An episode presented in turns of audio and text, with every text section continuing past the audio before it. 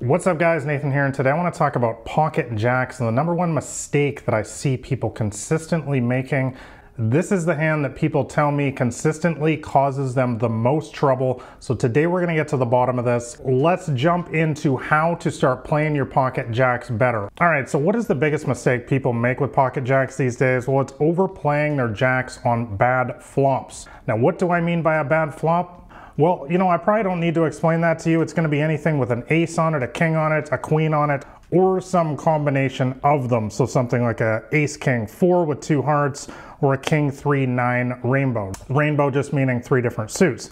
Now these flops are going to come, as you see on your screen there, 57% of the time. There's going to be an overcard or some variation of multiple overcards on the flop 57% of the time when you go to the flop with your pocket jack. So guys, it's the majority of the time.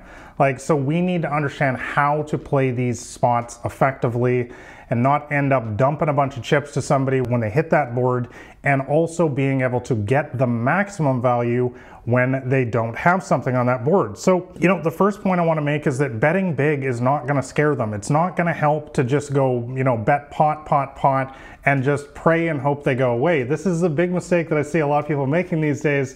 And I kind of refer to this as the little dog with a big bark syndrome. It's it's a little dog and it's making a lot of noise by making these big bets. And guys, it doesn't matter how big you can go all in, you know, how big you bark, you're still a little dog. And if they have, have ace queen or uh, king queen or whatever, they're just going to call you. So we need to develop a better strategy than just bet big and pray, okay? And it's because if they have it, they have it, uh, as it says there. So let's consider using a strategy like a delayed c-bet instead, or perhaps, uh, and or letting them bluff at it. I talked about this in a video just a couple weeks ago, which was all about delayed c-betting strategy. So let's now talk about how that's gonna work with pocket jacks. All right, so delayed c-betting with pocket jacks. Number one, what is a delayed c-bet? Just for those of you guys who are new to the game and uh, don't know what that term is yet. Uh, delayed c-bet, uh, c-bet stands for continuation bet, and that is essentially, so it, it's when you raise pre-flop with pocket jacks in this instance, and then you do not bet again on the flop. You do not make a continuation bet on the flop. You instead check and then you make your bet on the turn. This is an excellent way to disguise the strength of your hand as we're going to talk about right now and get value in later on in the hand. And when I say value, by the way, I'm just talking about getting them to call with worse hands. All right, so let's look at an example here. You raise it up with two red jacks and a tag calls. Now, tag is tight and aggressive. This is a regular type of opponent that you've probably encountered a lot, especially if you play small stakes, mid stakes kind of games most of you guys uh, watching this video probably would play.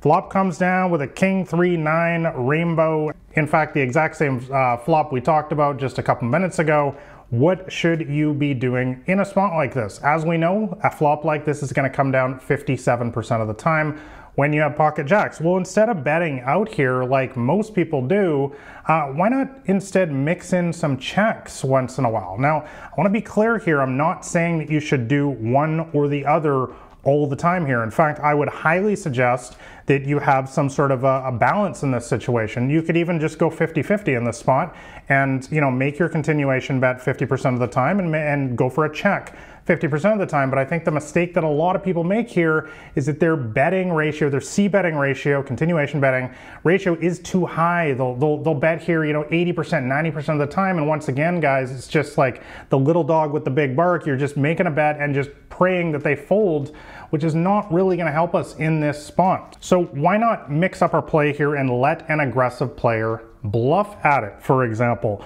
Or if they decide to check back, then you can go ahead and bet the turn. That's going to be a delayed C bet, and you're going to get more calls. Why are you going to get more calls? Because your hand is under repped. Say the turn comes with like a four hearts, some sort of brick, something like that.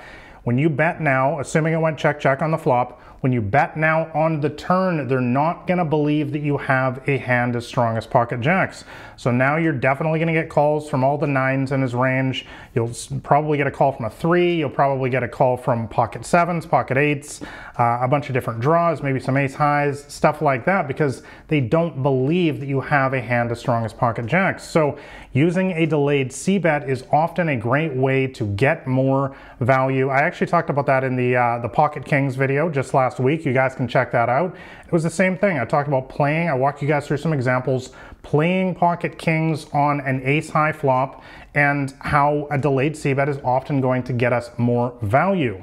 So really what the point is that we're getting at here is to let aggressive players bluff, especially I, I love mixing in more checks with pocket jacks on, you know, flops like ace XX, king XX, queen XX, especially versus aggressive players, because not only does this uh, allow us to get value in later, as we just talked about with a with a delayed c-bet, but this also opens up the door to let aggressive players do what they do best, which is, you already know, bluff, of course. That's what they like to do. So pocket jacks is actually a perfect bluff catching hand versus these kind of players because you've under-repped your hand tremendously and often by just checking and letting them go crazy with their wild bluff or whatever, you actually end up getting much more value than if you had just made the so-called standard play, which is what most people do, and just bet out and essentially force them to fold because what you guys need to realize and remember when you're making your, your standard play bets on, on the flop and on the turn with a hand like this is you're forcing your opponent to fold all their bluffs. You're taking away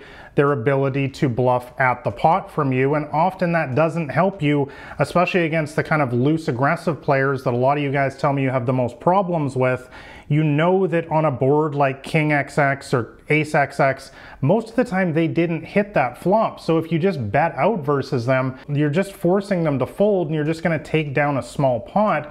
Whereas often there's much bigger value in just giving them the rope, just letting them go and do what they do best and going on their wild bluff with their pocket fives or whatever they have. So guys, I really wanted to present two different ideas for you in this video on how to play your pocket jacks better on these boards where there's an overcard or multiple overcards.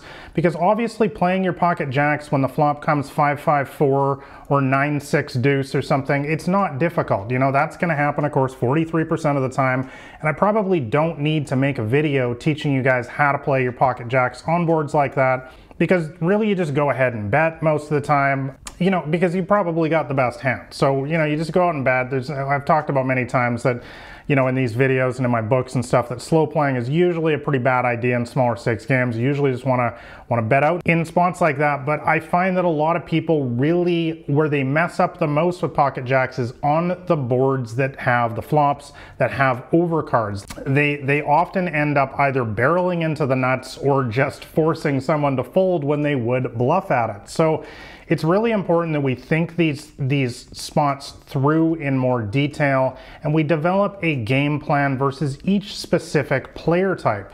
And that is also absolutely crucial to your play in all situations at the poker table is playing the player, not the board. You know, this is something that I've discussed in many of the videos on this channel and, and in all of my poker books as well, is that, you know, I'm often turning hands like this into a bluff catcher versus the aggressive player types, whereas versus the more passive players like the nits, the rocks, and the recreational players, uh, the non-aggressive recreational players, the whales, uh, you know, I'm, I'm going to often play this hand in a different way, but versus the aggressive players, a lot of the time with a hand like this, it's better just to let them go on their wild bluff rather than scaring them out. Again, let aggressive players do what they do best, what they love to do, which is bluff, of course. And you know, guys, really this goes for kind of any situation in poker where you're just kind of unsure where you're at.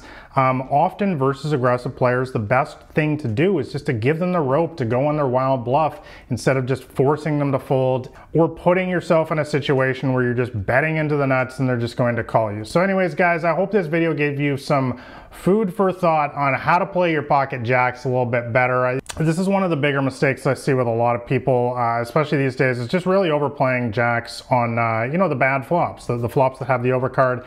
Like I said, this is the majority, so it is really, really important you understand how to play these situations optimally. But anyways, let me know how you play your pocket jacks in the comments below. Uh, what, what is your strategy when the flop comes with an ace or a king or a variation, a king queen? an ace queen, something like that. Let me know your strategy with pocket jacks in the comments below. Hey guys, I hope you enjoyed this poker podcast episode. If you want to know my complete strategy for beating small and mid stakes poker games, make sure you go grab a copy of my free poker cheat sheet that's available on my website at blackrain79.com. And also make sure you hit like and subscribe here to the podcast as I'm putting out new episodes every single week to help you guys quickly get beating your poker games. I wish you guys all the best at the poker tables. I'll catch you next week. Has been Nathan Williams with blackrain79.com.